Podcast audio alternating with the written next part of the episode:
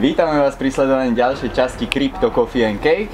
Opäť sa nachádzame v paralelnej polis v kryptopozitívnych priestoroch. Dnešným hostom je Dušky Matúška. Vítam ťa, Dušky. Ahoj, ahoj. Čaute. Dušky je spoluzakladateľ Octago, street workoutových ihrisiek a takisto paralelnej polis a popýtame sa ho nielen o kryptomenách a rovno by som začal práve tým, že tvoj hlavný projekt je práve Octago. Uh-huh. Kedy si to začal a čo to vlastne je nejak trošku bližšie by si mohol povedať? Jasné, takže uh, Octago je náš projekt, ktorému sa venujeme už nejakých 5 rokov a celé to vzniklo v Piešenoch pred nejakými, povedzme, že 7 rokmi, keď sme s chalanmi hľadali miesto, kde sa dá robiť e, cvičenie s vlastnou váhou. A to miesto neexistovalo, takže našli sme si len také tri hrdzavé hrazdy na detskom ihrisku. No a tam sme začali vôbec robiť ten šport. A na začiatku nás bolo 5 chalanov, postupne tá komunita rástla. No a ako náhle nás už bolo nejakých 30, tak už nám tie tri hrdzavé hrazdy nestačili. Tak sme išli na mesto a sme im povedali, čo robíme a poprosili sme ich, že či by nám vedeli postaviť nejaké poriadne workoutové ihrisko. A oni boli nadšení v Piešťanoch, takže vzniklo do pol roka, že najväčšie workoutové ihrisko na Slovensku. No a keď sme urobili otváraciu akciu, tak sa nás ľudia pýtali na akcii, bolo tam nejakých 400 ľudí, že ako aj oni môžu mať tieto ihriska vo svojich mestách a čím s tým vieme pomôcť.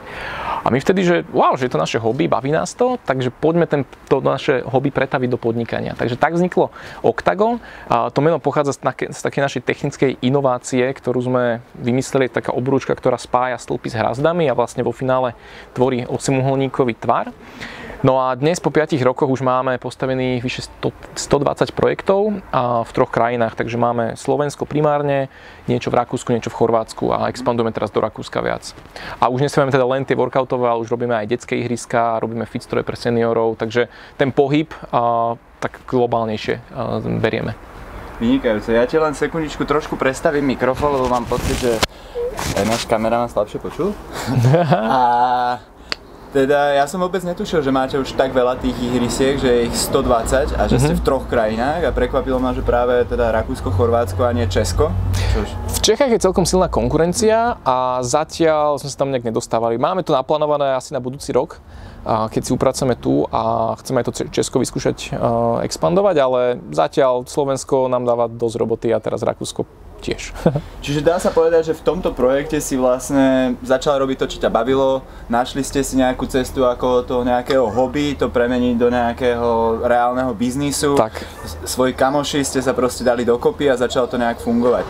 Tie začiatky asi boli také nejaké voľné a potom ste to museli možno trošku tak nejaké rules nastaviť a mhm. podobne. Mm-hmm. Prebiehalo to nejak tak, alebo stále to máte nejaké také voľné, alebo tým, že už ste väčší, tak proste musí to byť nejaké striktné. Mm-hmm. Áno, ono na začiatku to bolo také, nazvem to, že voľnejšie, ako hneď sme išli do SROčky, hneď sme potrebovali riešiť nejaké uh, aj také tie procesné veci, ale keď sa spätne pozriem tých naozaj tie 4-5 rokov dozadu, tak uh, je také, také úsmevné, že kde sme dnes a koľko už vecí musíme mať, uh, čo týka aj financí, nejak poriadne nastavených, aj procesov vo firme a tak ďalej. Čiže čím viac tá firma rastie a, a roz, rozširuje sa, tak už musíš niektoré veci riešiť systematickejšie a tak ďalej. Takže to je taký prirodzený vývoj. Akože naozaj veľa nás som naučil. My sme boli takí podnikatelia samouci a mali sme akože pár ľudí okolo seba, čo nám radili, ale takmer všetko sme sa naučili nejak tak e, svoj pomocne. Ale je to naozaj tá cesta, každý si ňou musí prejsť, kto sa podnikaniu venuje a, a tí, ktorí podnikajú a pozerajú toto video, tak asi zažili to isté. Mhm. Je niečo na to možno tých začiatkov, čo by si teraz spravili inak? Trošku. Možno viac sa zameriavať, uh, ako keby kontrolovať tie financie, lebo ten projekt uh, nás živil na začiatku tá vášeň, to nadšenie z toho.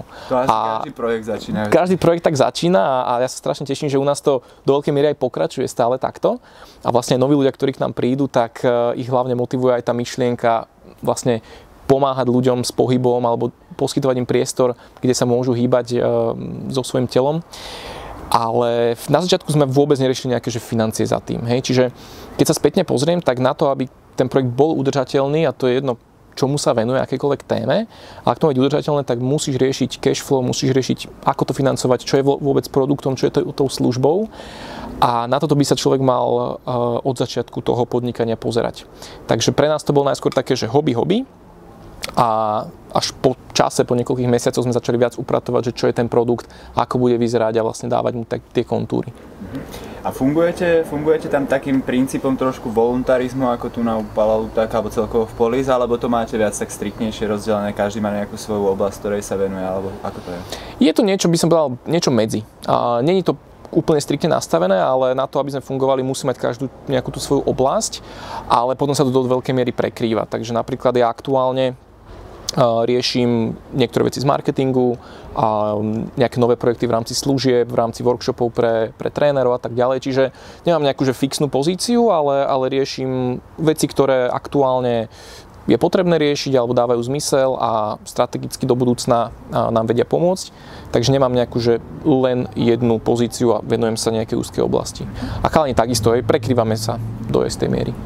A ako si sa od street workoutových ihrisiek dostal práve k Polis. Stretol uh-huh. si niekoho, alebo si niekde niečo čítal, alebo si na nejakej prednáške. Čo sa stalo? Uh-huh. Uh, stretol, som, stretol som Jura Bednára, a spoznali sme sa vlastne cez jeden, uh, tiež nás taký, hej, Juro, to ťa tak pritiahne dnu. Uh, spo, spoznali sme sa cez jeden projekt, ktorý som tiež spolu založil, uh, volá sa Životológia a je to vlastne rozvojový program alebo predmet do, do stredných škôl. My sme to založili, boli sme vlastne traja, pilotovali sme to v Pezinku a veľmi dobre sa to uchytilo, už je to na viacerých školách. A Juro tým, že sa rád venuje týmto akoby alternatívnym cestám, tak e, on, on zistil teda, že takýto projekt existuje, nejak sme sa spojili. Išli sme na obed do Vagamami, do, do Eurovej a tam mi vtedy povedal, že on aktuálne rieši niečo typu paralelná polis a tým, že pre mňa tá sloboda ako hodnota je najsilnejšou, najsilnejšou hodnotou, tak ja som vtedy bol úplne natknutý a to bol presne to, ten moment, kedy asi dva mesiace predtým som spoznal do hĺbky viac kryptomeny, takže už som veľmi intenzívne študoval aj krypto. rok, aký to bol? To bol uh, niekedy po lete 2017. Uh-huh. Takže nejaký taký august, myslím, že august, september 2017, kedy som sa tak hlbšie ponoril. Takže v tom čase som, som spoznal Jura a čo je veľmi zaujímavé, že aj okolo Polis sa vlastne ľudia, ktorí sú spoluzakladatelia, tak e, sú to väčšinou ľudia, ktorí sa predtým nepoznali. Hej, nebolo to, že skupina kamarátov si založí projekt, ale bolo to, že skupina ľudí, ktorým záleží na slobode sa dajú dokopy a pracujú na niečom, čo je ich spoločná vízia. A takýmto spôsobom som sa ja dostal myšlienkam Polis a bolo to vtedy v čase, keď sa hľadal priestor. Takže jeden z prvých meetupov, čo som absolvoval, bol aj tuto už, myslím, že nedaleko v Red Cafe a už sme boli obhliadnúť tento priestor paralelnej Polis. Takže v týchto časoch som sa ja pridal a pokračoval som vlastne až do otvorenia Polisa až doteraz. Čo je tvoja hlavná úloha v Polis, alebo čo manažuješ?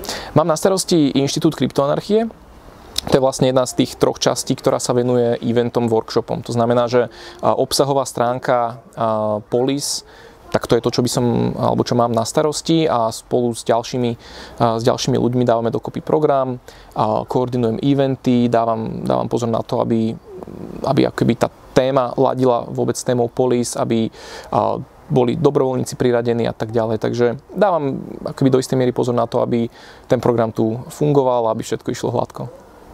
Polis funguje už nejaký ten čas. Za ten čas možno od vzniku Polis a všetky tie veci je niečo také, čo by si zmenil, alebo čo možno si považoval, že alebo teraz spätne považuješ za to, že to nebol možno dobrý krok a možno sme mali niečo iné spraviť? Je niečo také vôbec? Hmm. Lebo samotná polis a celé krypto samotné je experiment ešte. Áno, áno, áno. Je to také, je to naozaj taký, taká, taká budova alebo taký ostrov slobody, kde sa naozaj experimentuje s tým, ako môže ekonomika fungovať na kryptomenách a ako môžeme fungovať voluntaristicky na takýchto princípoch. Čo by som zmenil, alebo čo by som robil inak? Ono je to ťažko povedať, lebo to, kde sme dnes, vlastne vychádza z toho, čo sme sa všetko naučili po tej ceste. Čiže keď sa ale spätne pozriem na to, tak možno viac sa zameriavať na eventy, ktoré akoby rezonujú s tou, s tou myšlienkou polis a, a tie eventy majú obrovskú pridanú hodnotu a my sme od začiatku to brali tak, že, že dobrovoľné vstupné, že prídite, dajte nám alebo že free vstupné, lenže tým, že ako priestor potrebujeme byť udržateľný a potrebujeme financovať svoje prevádzkové náklady, tak už dnes máme takú politiku, že všetky eventy už sú, už sú platené, lebo tá hodnota je tu obrovská a funguje na tom oveľa, oveľa lepšie na to funguje. Lebo predtým, keď sa prihlásilo, neviem, 20 ľudí, alebo 50, z toho prišlo 10, 15, hej, aj tí nám nechali každý e, po eure, čiže dáva mi už spätne zmysel, ako keby tú hodnotu, ktorú odovzdávaš ľuďom a tým, že ich edukuješ, tak nebáť sa za to vypýtať si protihodnotu a vo forme toho vstupného a, a vďaka tomu tá polis vie, vie žiť a vie jednoducho produkovať ďalší ďalší obsah. Čiže toto, čo si teraz spomenuje, aj možno nejaká taká tvoja ďalšia náplň práce v najbližšom období v Polis, takýmto nejakým spôsobom hľadať tie miesta, kde, aby ste mohli fungovať, tak nejakým spôsobom to aj monetizovať? Určite, aj toto je, ale myslím, že úlohou každého z nás. Um, každý sa potrebujeme zaslúžiť o to, tým, že sme všetko dobrovoľníci, aby vôbec ten priestor sme ufinancovali, aby, aby prežil, aby sme mohli ďalej šíriť tie myšlienky slobody, decentralizácie, kryptomien, a, lebo inak by to bol len taký, taký výstrel do tmy. Hej? A my potrebujeme vidieť, že ľudí to zaujíma tá téma a vlastne spätnou väzbou je pre nás aj to, že si človek kúpi lístok na ten event, alebo že si zaplatí tú kávu, zaplatí si cowork u nás. Takže toto je vlastne spätná väzba naozaj taká trhová, že dáš na to tie svoje peniaze. Hej? Takže to je pre nás pre nás taká tá najlepšia odozva, že človek sem rád príde a vypočuje si tú prednášku a nemá problém zaplatiť za to. Čiže toto by bolo, čo sa týka Polis. Povedal si už životológiu, Polis, Octago. A však ty ešte okrem tohto aj moderuješ rôzne eventy, uh-huh. takisto aj prednášaš na rôznych eventoch. Povedal by si o, o tomto niečo viac? Čo, čo bolo možno skôr nejaké prednášanie niekde, alebo začal si prednášať o kryptomenách a ako si sa k tomuto dostal vlastne? Uh-huh. No, v mojom živote akoby takým základným spojovateľom a edukácia, vôbec vzdelávanie. A ja som sa aj ku kryptu dostal hlavne cez vzdelávanie alebo cez matematiku, keďže od 6 rokov som, som miloval matematiku, môj ocino ma k tomu tak priviedol. A chodil som na rôzne olimpiády a súťaže a potom na výške som vlastne, moja hlavná brigáda bola, že som doučoval matiku. A učil som od, od školákov až po, až po uh, vysokoškolákov, čiže 3 roky ma živila matematika. A strašne som sa nadchol pre, pre vzdelávanie, pre edukáciu. No a potom takisto počas výšky som bol ešte súčasťou organizácie ISEC, to je taká globálna študentská organizácia. A v rámci ISECu som chodil po Európe a vzdelával som ľudí v public speakingu, v, v hovorení na verejnosti, v trénerských zručnostiach a naozaj som sa zamiloval do, do vzdelávania ako takého. A toto je aj tým spojitkom napríklad v kryptomenách, že mňa extrémne baví vzdelávať, bavíme nové technológie, inšpiruje ma budúcnosť a, a sloboda. A toto všetko vlastne sa spojilo v tej téme kryptomen, čiže preto je to pre mňa taká, taká inšpiratívna téma, čo ma veľmi naplňa. Čiže ako si, ako si povedal, venujem sa teda aj, aj prednášaniu, teda či už je to tá téma public speakingu, ktorej sa venujem intenzívne, alebo napríklad som mal nedávno prednášku na tému networkingu, čo je tiež téma, čo ma veľmi baví, spájať ľudí medzi sebou a, a, a prepájať ich, do, dávať im takýmto spôsobom hodnotu. No a plus e, moderujem eventy, či už to technologické, biznisové eventy, takže toto ma tiež veľmi naplňa, baví, napríklad v KC pravidelne moderujem alebo rôzne také väčšie konferencie. Ten networking je práve tá jedna vec, e, ktorá ma trošku zaujíma možno viac z tohto. Uh-huh. Hovoríš práve o tom, aby bol networking zmysluplný, aby ľudia prinášali hodnoty tým ľuďom, s ktorými robia network. Vedel by si o tom niečo viac povedať, že, že tak možno nejak to zostručniť, zovšeobecniť a len také nejaké gro, jadro z toho, čo, čo tam prednášaš, možno uh-huh. povedať? Mne sa veľmi nepáčilo, že networking fungoval na báze idem na event, zozbieram vizitky a proste potrebujem stretnúť toho najúspešnejšieho človeka v miestnosti alebo čo najviac ľudí. A to si potom vycítil z ľudí, že to nie je také autentické, že to proste ťa len chce od teba nejaký kontakt, je to umelé. A to, čo som vlastne vzdelával na, na, tej, na tej prednáške, alebo čo sa snažím vzdelávať, je, aby, aby ľudia prepájali aj ľudí medzi sebou. To znamená, že viem o nejakom môjom známom, že niečo rieši a teraz z toho môjho networku sa mu snažím nájsť človeka, ktorého poznám, ktorého viem odporúčiť a spojiť ich a takýmto spôsobom akoby prinášať hodnotu nie len, že ja ťažím z toho môjho networku, ale ja sa snažím akoby aj tí ľudí medzi sebou sieťovať a, a hľadať akoby tie prepojenia a pomáhať takýmto spôsobom. Takže toto je, toto je také gro, alebo podporujem aj myšlienku, alebo taký, taký spôsob networkingu, že keď si na evente, tak uh, nebavte sa len o práci, ale napríklad opýtajte sa toho človeka, že čo robíš, keď nerobíš. A to podnetí takú diskusiu, že začnete sa zrazu baviť o, o nejakých vašich hobby, o, o niečom, čo ťa naplňa mimo práce a vzniknú také tie silnejšie, také tie ľudské prírodzené väzby. A toto je to, čo sa snažím odovzdávať ľuďom.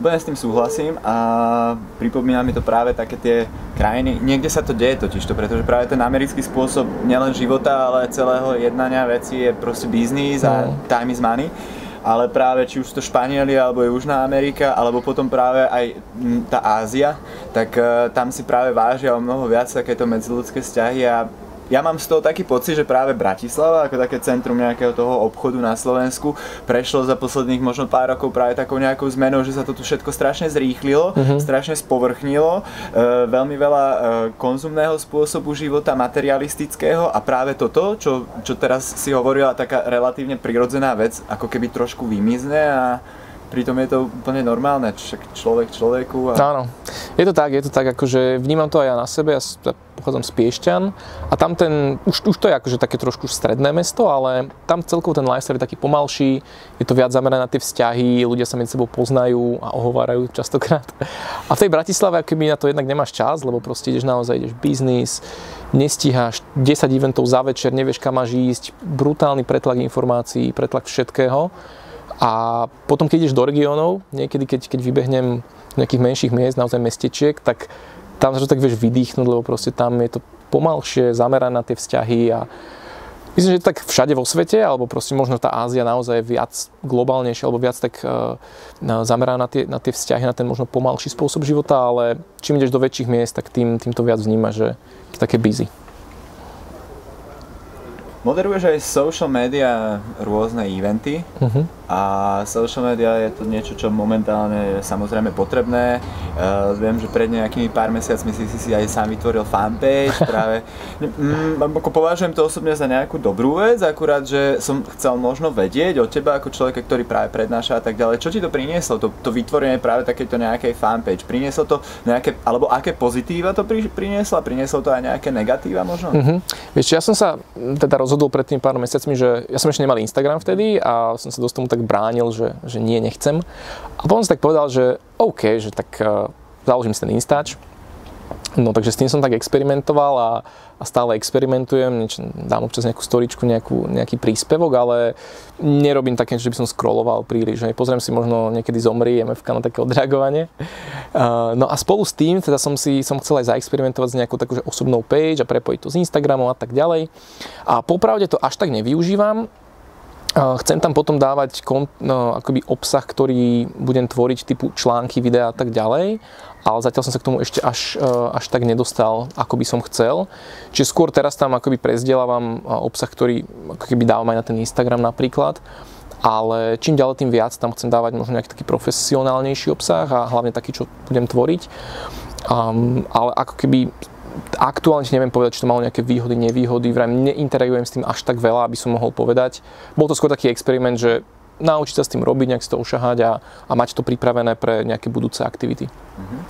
Uh, je nejaké také možno zase zo všeobecne z nejakých tých prednášok, čo, kde moderuješ, čo by si možno chcel dať ako takú nejakú hlavnú myšlienku v rámci týchto social media ľuďom možno?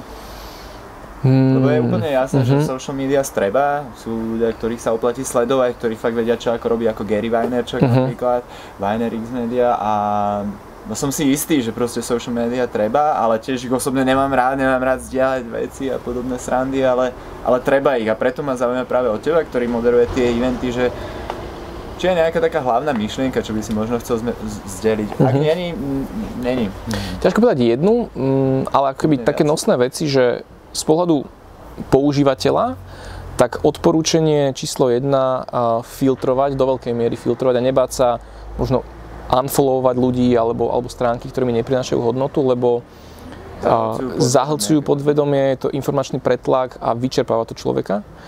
A číslo 2, odporúčanie, že do istej miery ich využívať. Mne v čom to pomáha je, že ja dám vlastne cez, to, cez ten kanál vedieť, že čomu sa venujem a tým pádom viem pomôcť ľuďom, ktorí možno riešia ten problém. Hej? Keď, keď ja dám vedieť napríklad, že OK, venujem sa kryptomenám a robím konzultácie, pred, prednášky a tak ďalej, a potom za mnou príde človek, čo, alebo napíše mi, že um, videl som, že to riešiš, chcel by som pomôcť v tom a v tom a vlastne týmto spôsobom ma nájde. Čiže komunikovať, že čomu sa aktuálne venuje, že kto si čo robíš, čo ťa baví, ak sú tvoje záujmy do istej miery, nemyslím tým, že každý rád nejaký tam zverejniť, tak podľa mňa má zmysel v rámci takej interakcie, lebo potom aj keď stretneš človeka, čo si ho dlho nevidel, tak máte nejaký taký baseline, že áno, obaja viete, čo kto rieši zhruba a viete sa rozprávať už potom o tých veciach a nemusíš teraz, že čo od tej strednej školy si riešil všetko, hej.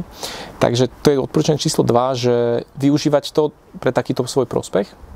A potom z pohľadu, a z pohľadu brandov, tak určite akoby nevyhýbať sa tomu a sledovať nejaké nové trendy aktuálne, lebo z pohľadu marketingu čím ďalej sa z toho offline presúvame do toho online a dá sa to pekne trekovať, merať, čiže vieme dobrú dátovú analýzu robiť na pozadí tých, tých kampaní, čiže je oveľa väčšia efektivita práve v online. A myslím si, že práve z pohľadu nejakých produktov je veľmi dôležité, aby, aby človek, alebo aby firma, ten produkt, alebo daná značka nepretláčala veľmi nejakú sales stratégiu, ale skôr aby išla to gro hlavné cez nejaké emotions mm-hmm. a mhm. podobné veci.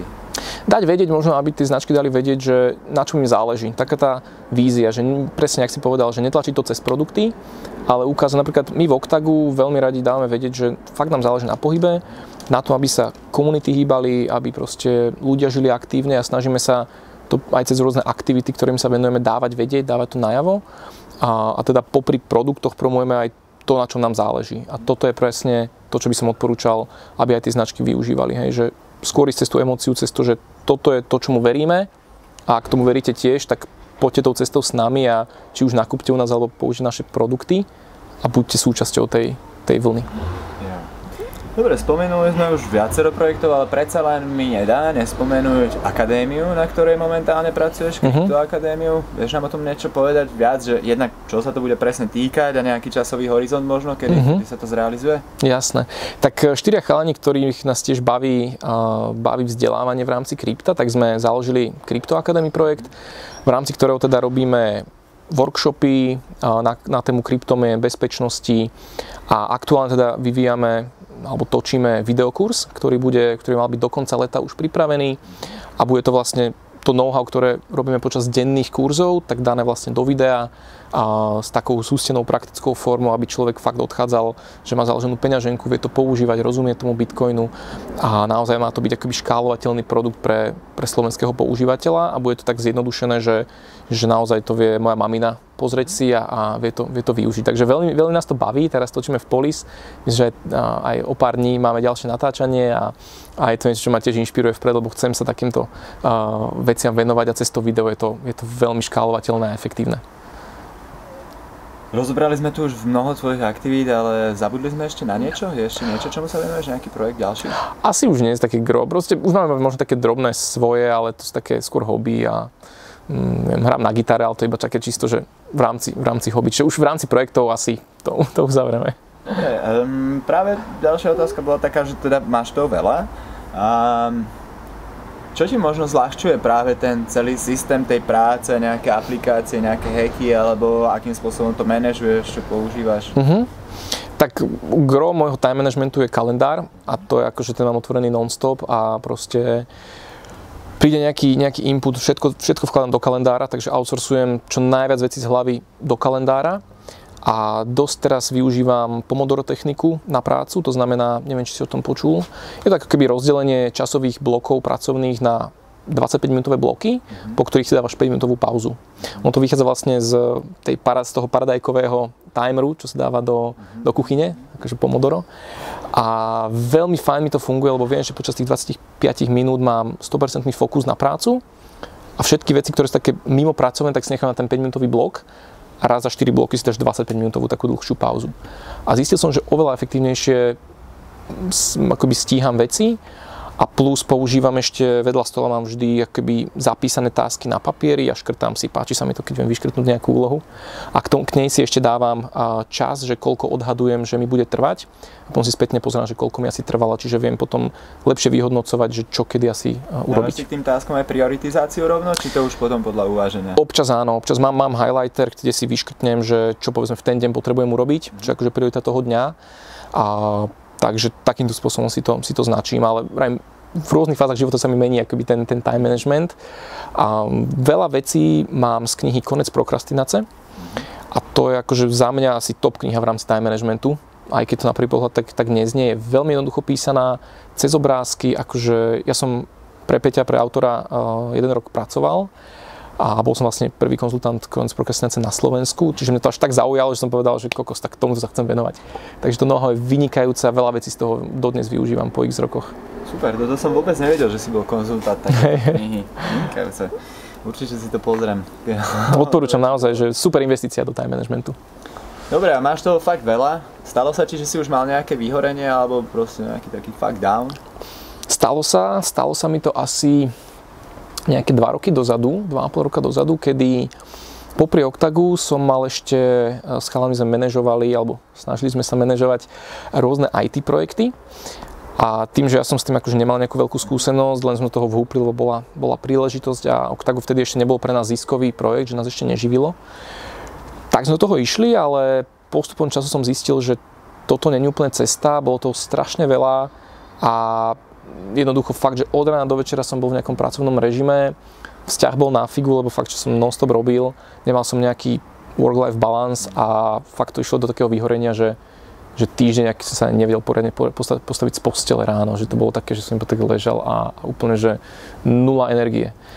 No a musel som to... Začne byť nervóznejší ešte sám zo seba. A to, to je taký cyklus, presne, že to už, to už je taká špirálka, už to ide dole, dole, dole. A teraz sa dostane k tomu, ako si sa z toho dostal.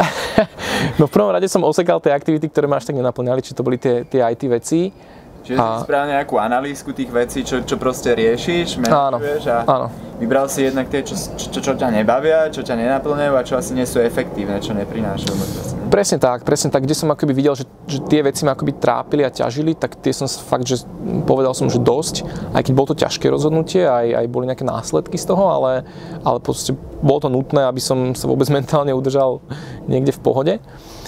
To bola prvá vec a potom začal som sa viac hýbať, začal som viac akože športovať, lebo vtedy som tak zanedbal, čiže začal som znova tancovať po dlhej dobe a to ma teda baví extrémne dodnes. No a takisto som začal meditovať.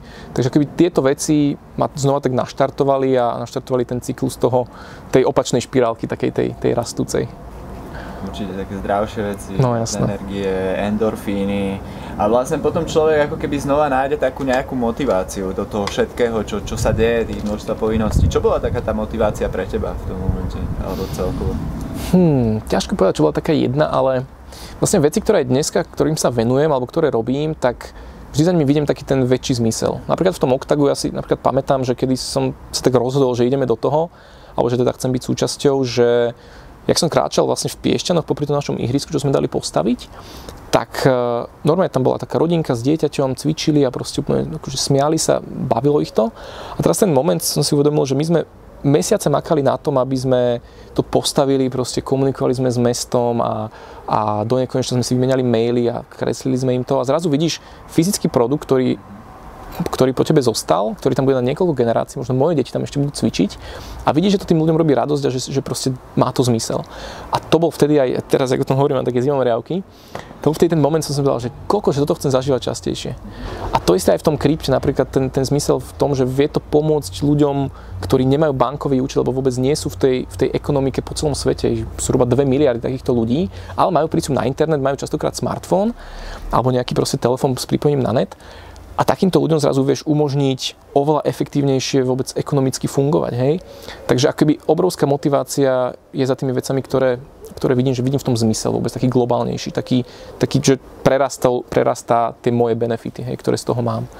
A toto je taká tá motivácia, ktorá ma ťaha vpred. Super, zlepšiť niekomu inému život. Jednoznačne. Sa z toho dobré. Super.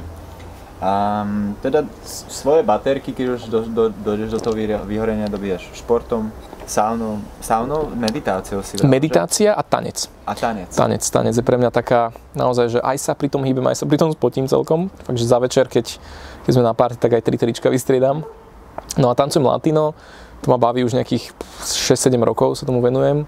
Chodíme na rôzne festivály do zahraničia, workshopy a tak. No a to je aj taká socializácia, jednak vypnem hlavu, a proste to super relax eh, si s ľuďmi, čiže veľa vecí sa zlieva takých, ktoré tiež ma naplňajú a nechcem sa prestať venovať tancu, takže... Ak dobre viem, tak aj tam si spoznal svoju priateľku?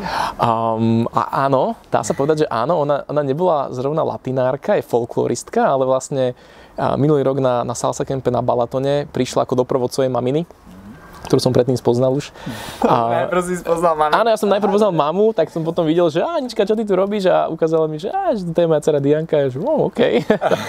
tak, som, tak som zatancoval a pozerám, že wow, že ak dobre tancuješ. A ona, že nikdy netancovala latino. A ja, že neverím. a, a výborne tancovala a mal z toho folklóru. Takže tam sme sa spoznali a čiže áno, tanec, tanec nás spojil, dá sa povedať. Super. Tanec a mamina tvojej priateľky. Dobre, ty si taký človek, čo sám si povedal, že všetko si dávaš do kalendára. A máš také nejaké denné rutiny, ktoré každý deň proste opakuješ? Či uh-huh. je to večerné nejaký nápoj pred spaním, alebo nejaká rána káva, čokoľvek? Mám, mám. V podstate um, prvá rutina, keď vstaneme, že upracujem si postel. To je taký základ úplný, že to som to nerobil a potom som videl také video chlapíka, jedného armádneho, takého, myslím, že generál bývalý, že vlastne že zmysel upratovania si postele a krásne tam normálne argumenty, že ak ťa to vlastne pripraví na deň, ak sa vôbec naučíš disciplín a tak ďalej. Takže odtedy si upratujem každé ráno postel, to je prvá vec.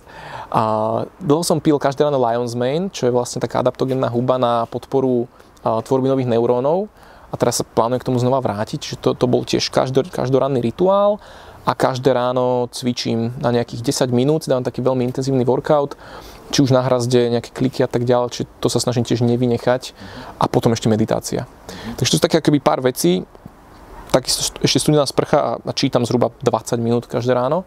Takže toto mám taký, taký blok na hodinku, hodinku a pol, ktorý si dá, ráno dávam a to ma tak naštartuje aj do toho pracovného režimu.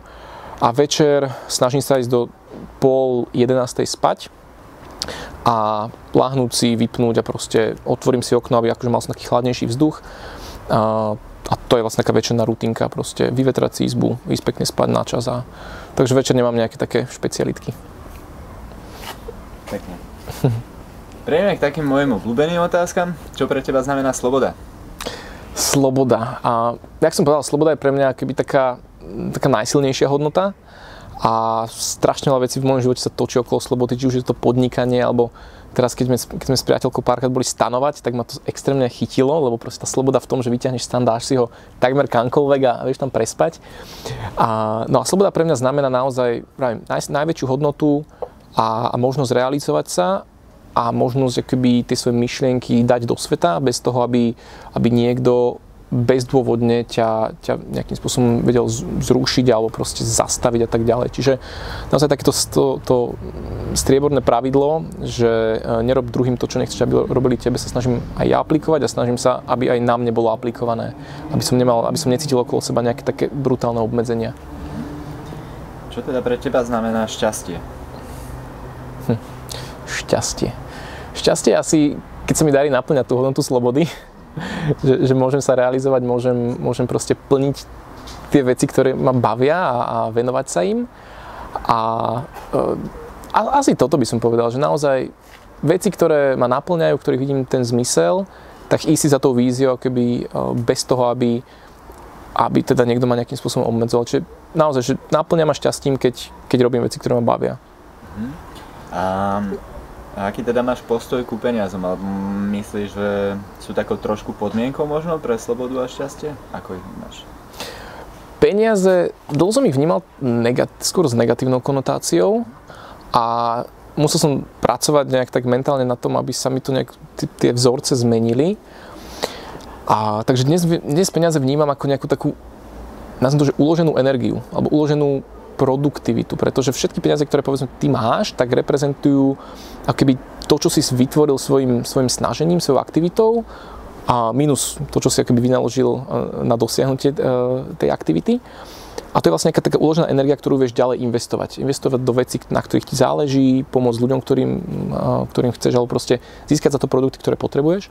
Čiže peniaze vnímam dnes pozitívne a, a beriem to tak, že aby sme keby dosiahli nejakú tú, takúto úroveň toho blahobytu, tak tie peniaze podľa mňa sú nutné, ale skôr naozaj ako taký prostriedok a, a taká uložená energia, s ktorou vieš ďalej, ďalej pracovať.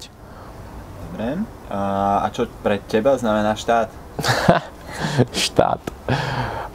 Chcem s ním čo najmenej interagovať a snažiť sa ho akoby dostať na taký úplne zad mojej mysle a, a snažiť sa čo najmenej akoby byť s ním v kontakte čím ďalej, tým viac vnímam akoby jeho neefektivitu, to, ako, ako proste nám bráni v x, x veciach a rôzne hlúpe opatrenia aké, alebo regulácie, ktoré sú aplikované. Čiže úplne to vnímam skôr ako brzdu inovácií, rozvoju a nejaké takého naplnenia ľudského potenciálu, a keď to znie veľmi, veľmi tak fluffy, by som to nazval, a možno ezotericky, ale ako hovorím, čím ďalej, tým viac to vnímam, že skôr skôr štát brzdí vôbec nejaký, nejaký rozvoj a inovácie.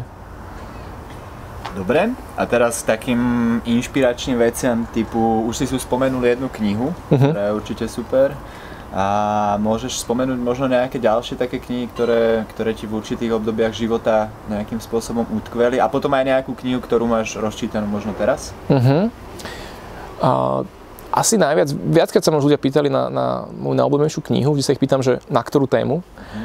Ale keby som mal zgeneralizovať, že jednu, tak e, je to kniha, ktorá sa volá A Guide to a Good Life uh-huh. od e, Williama Irvina a je to sumár stoickej filozofie, s nejakou aplikáciou na dnešný život.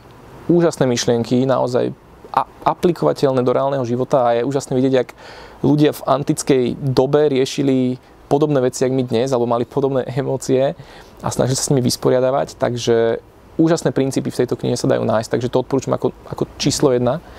A potom teda spomenul som Konec prokrastináce od Peťa Ludviga, vynikajúca knižka na a motiváciu, efektivitu, time management, nájsť si svoju víziu, takže určite 100% prečítať.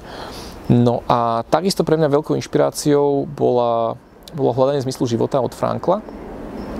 A hlavne teda um, pojem alebo koncept uh, logoterapie a toho, že vlastne medzi podnetom a reakciou je proste priestor na rozhodnutie. To znamená, že keď vidíš niekoho na ulici alebo proste ak ťa obehne v aute, tak proste častokrát vidíš, tie pudové reakcie, kedy zanadávam, vytrubím a tak ďalej. Ale keď začneš uvedomovať, že sa môžeš rozhodnúť, ako zareaguješ, tak to ti dáva obrovskú slobodu a takto vieš vlastne formovať ten svoj život a to je pre mňa akoby princíp číslo jedna v mojom živote. Že byť si vedomý toho momentu, keď sa môžeš rozhodnúť. A to som sa vlastne vďaka, vďaka Viktorovi Franklovi naučil. Takže to boli, to boli také tri, ktoré sú pre mňa asi že také, že top. No a aktuálne mám rozčítanú Internet of Money od, od Andreasa a tiež úžasné myšlienky o, o financiách, o peniazoch, o, o bitcoine. A o bitcoine takisto úžasná kniha The Bitcoin Standard. Vynikajúca kniha o histórii peňazí, o evolúcii peňazí, kde človek naozaj reálne pochopí tie mechanizmy a prečo napríklad medzi kovmi vyhralo zlato a prečo rôzne formy peňazí zlyhali. Takže toto v rámci kníh asi taká topka. Super. Počúvaš aj podcasty nejaké? Dosť málo. Počúval som kedysi, ale teraz, teraz už skoro žiadne. Občas si vypočujem Coindesk, a nejaké novinky skripta, keďže hlim napríklad. Sú také, akože také pár minútové záležitosti. A počúval som dosť veľa TEDxových, TEDxový podcast, čiže v rámci podcastu bola akoby sekcia TED, takže od nich a, a ešte som Tom Billiu, čo, je, čo má vlastne svoj podcast, takže od neho som pár vecí počúval, ale teraz už podcasty nejak neriešim, nemám nejaký čas na to. Podcasty možno súvisia častokrát s nejakými trošku mentormi, lebo ľudia sa ovplyvňujú všetkým. Okrem teda takých tých nejakých či už knižných alebo podcastových, tak sú nejakí mentory, ktorí v tej tvojej ceste boli? Určite nejakí sa nájdu. Hmm. Je to pár ľudí z podnikateľského prostredia alebo nejakí takí manažery firiem, s ktorými som sa postretal počas tej podnikateľskej cesty. Čiže boli to ľudia, ktorí prišli počas cesty, neboli to žiadni, ktorých by si e, nejak špeciálne sám vyhľadával? Asi skôr prišli tak prirodzenejšie. Napríklad, keď som bol súčasťou rečnického klubu Toastmasters, tak tam bolo kopec úžasných ľudí, ktorých tam som spoznal a tí mi pomohli veľmi na ceste toho aj nejakého sebarozvoja. A, ale že by som cieľene e, niekoho vyhľadal ako mentora, tak e, to som zatiaľ asi neurobil takto. Takže skôr to boli takí, že spoznal som toho človeka, zistil som, že wow, od neho sa chcem niečo naučiť a ďalej som s ním nejakým spôsobom sa stretával a, a, zobral, si to, a zobral som si presne, že sme mali taký nejaký obojstranne symbiotický vzťah, mm.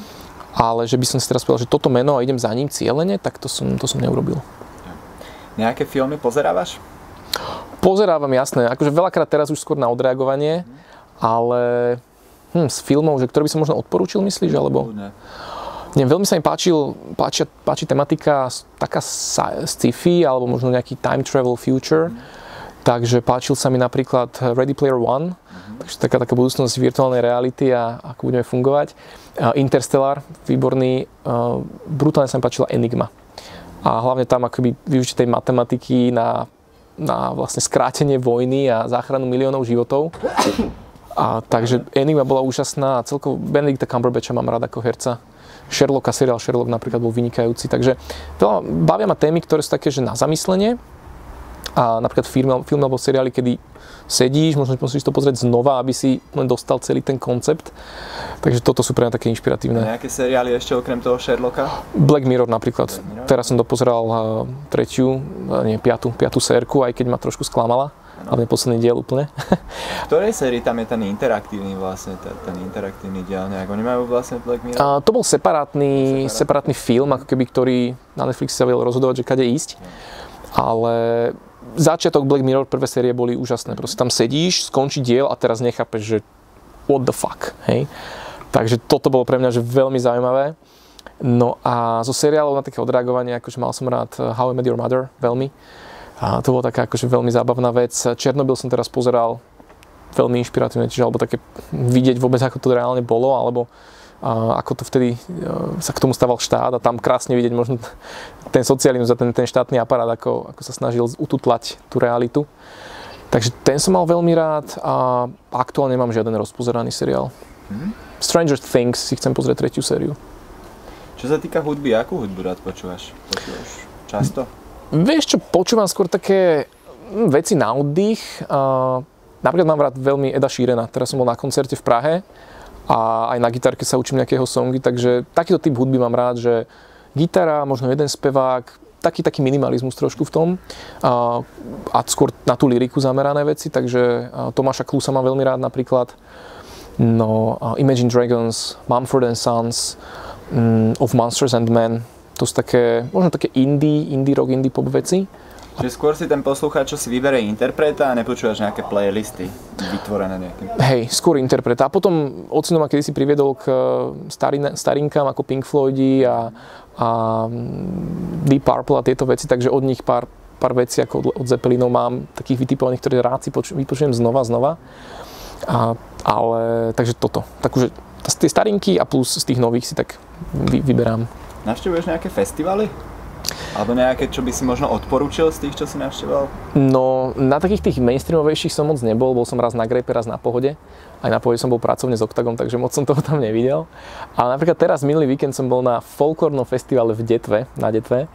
A to bolo, že super zážitok. Priateľka ma tam zobrala. A ja mám korene na detve z, ocinovej strany, takže som sa tam cítil tak, tak domovský a zároveň príjemní ľudia, veľmi také autentické, ľudské to tam bolo.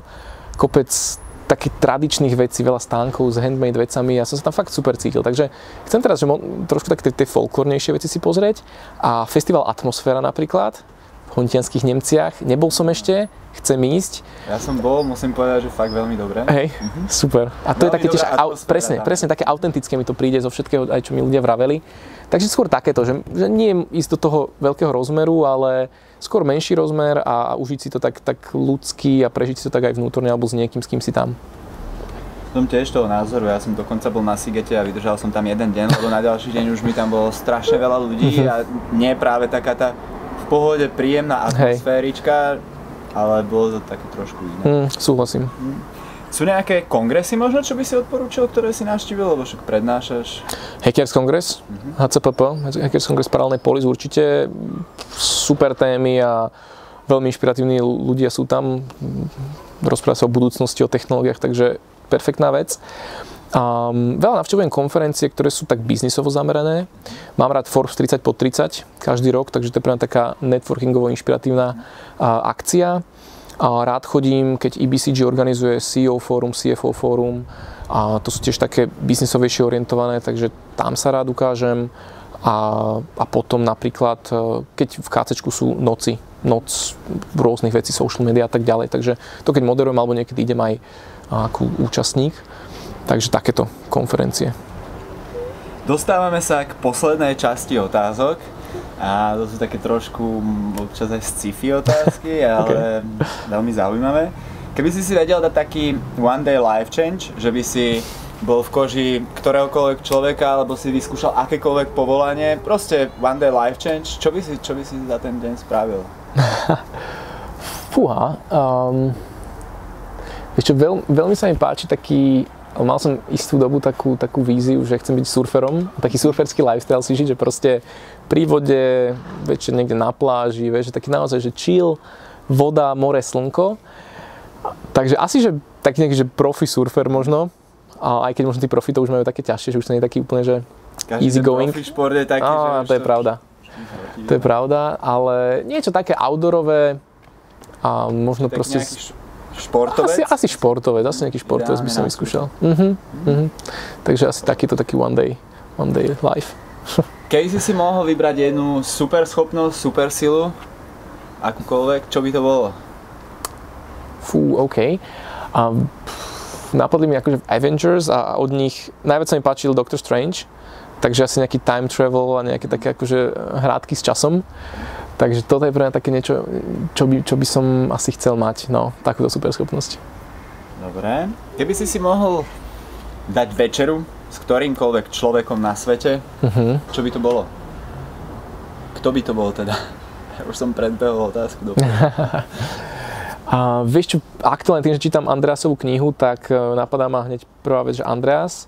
Mhm. Extrémne sa mi páči jeho spôsob uvažovania a jeho náhľad na ekonomiku, budúcnosť a technológie, takže s by som si chcel fakt, že dosť dobre pokecať pri večeri. O ekonomike a budúcnosti. A o krypte, o kryptomenách, takže o Bitcoin. Mhm. To bola práve tá moja otázka, že čo by to bolo, to čo ste kecali.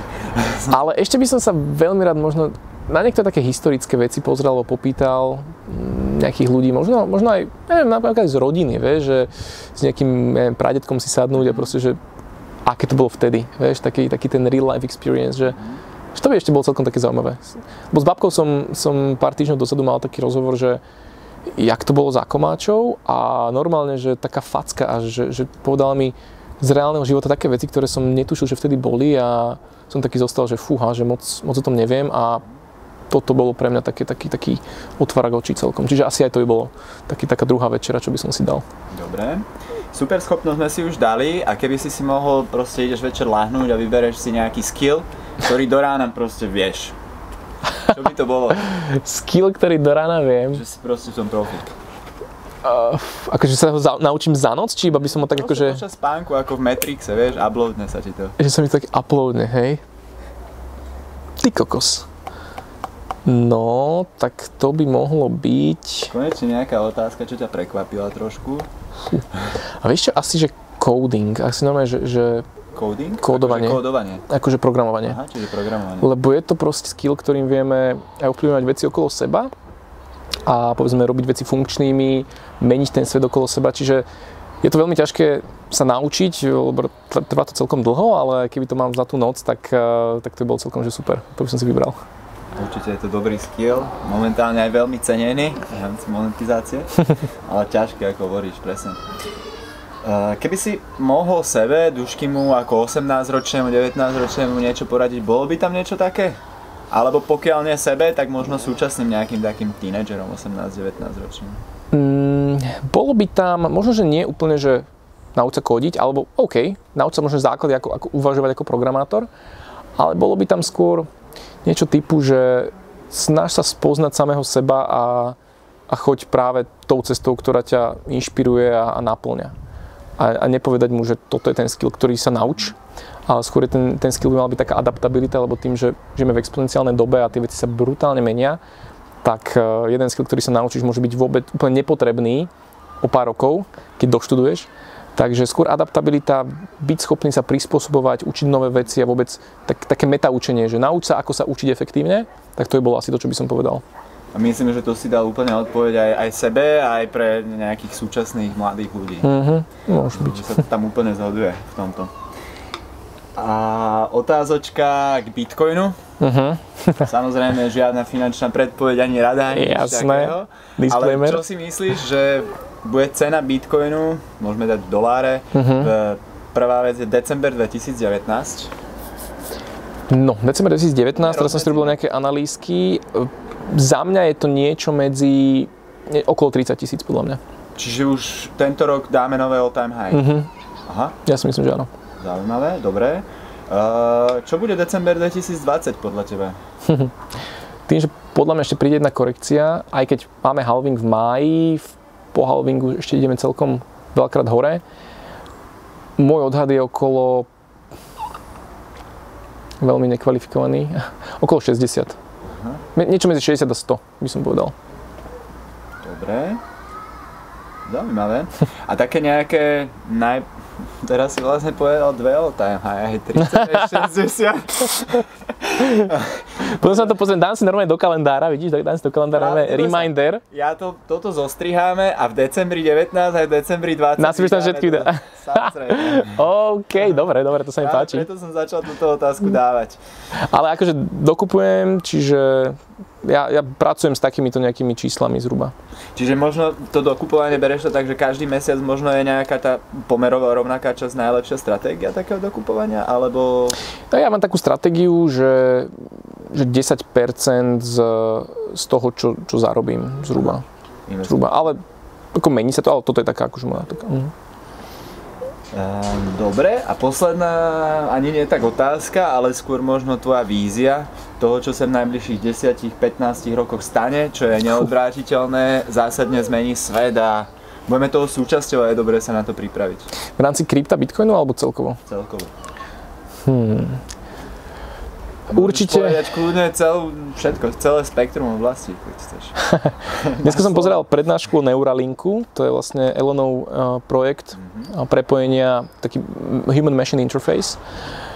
Brutálne inšpiratívna vec, odporúčam. A, takže to súvisí celkom aj s umelou inteligenciou, čiže za tých 15 rokov sa podľa mňa dosť výrazne ešte posunie aj rozvoj umelej inteligencie, aj aplikácie v bežnom dennom živote, to znamená autonómne autá, um, čo vidím ako realitu sú uh, decentralizované autonómne organizácie typu kľudne aj akoby auto, ktoré vlastní same, same seba a vie urobi, robiť akoby autonómny Uber. Uh, je o tom krásny článok, môžem potom dať aj do linku, uh, akože o strojoch, ktoré budú vlastniť sami seba, budú akoby vlastnými ekonomickými subjektami.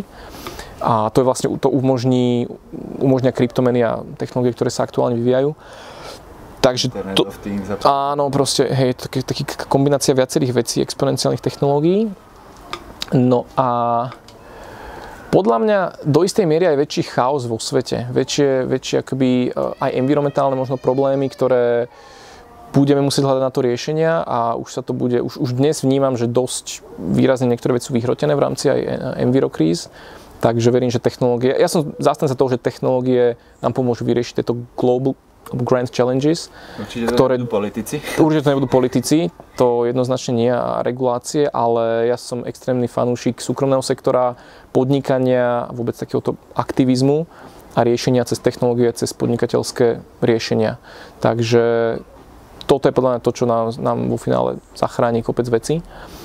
A viac cestovanie do vesmíru, skôr také komercionalizovanie cestovania do vesmíru a plus akoby cez stratosféru cestovanie na rôzne kontinenty v veľmi krátkom čase. Takže veľa rôznych exponenciálnych technológií sledujem, snažím sa akože rozumieť aspoň, že čo sa deje vo svete a, a vnímam, že ten pokrok je tak rýchly, že fakt za tých 15 rokov mnoho z toho už bude dosť také, že reálne aplikované. Super. Ja ďakujem nielen za túto vyčerpávajúcu odpoveď, ale za to, že si prijal pozvanie do celej relácie, ďakujem. za všetky odpovede, bolo to inšpiratívne. Verím, že to priniesie motiváciu pre našich divákov. Dúfam. Duškyho čo skoro môžete vidieť na teatri opäť, kde chodí, kde chodí rozprávať už pravidelne o, no, o hej. uvidíme, uvidíme. Čiže snáď bude ten Moon, all time high tento rok a možno pôjdem niečo povedať potom. Super, ja dúfam, že all time high tento rok nebude, ešte nemáme nakúpené. ešte teraz nejaká korekcia, a, ale už, už je dobrý čas nakúpovať podľa mňa. Super. Ďakujem ešte raz pekne za tento rozhovor a pre vás ako divákov, pokiaľ ste ešte nesubscribili náš kanál, tak hitnite tieto batony pod videjkom, oba subscribe aj notification a tešíme sa na vás opäť o týždeň alebo dva. Prajeme pekný Díky moc, držte sa, ahojte.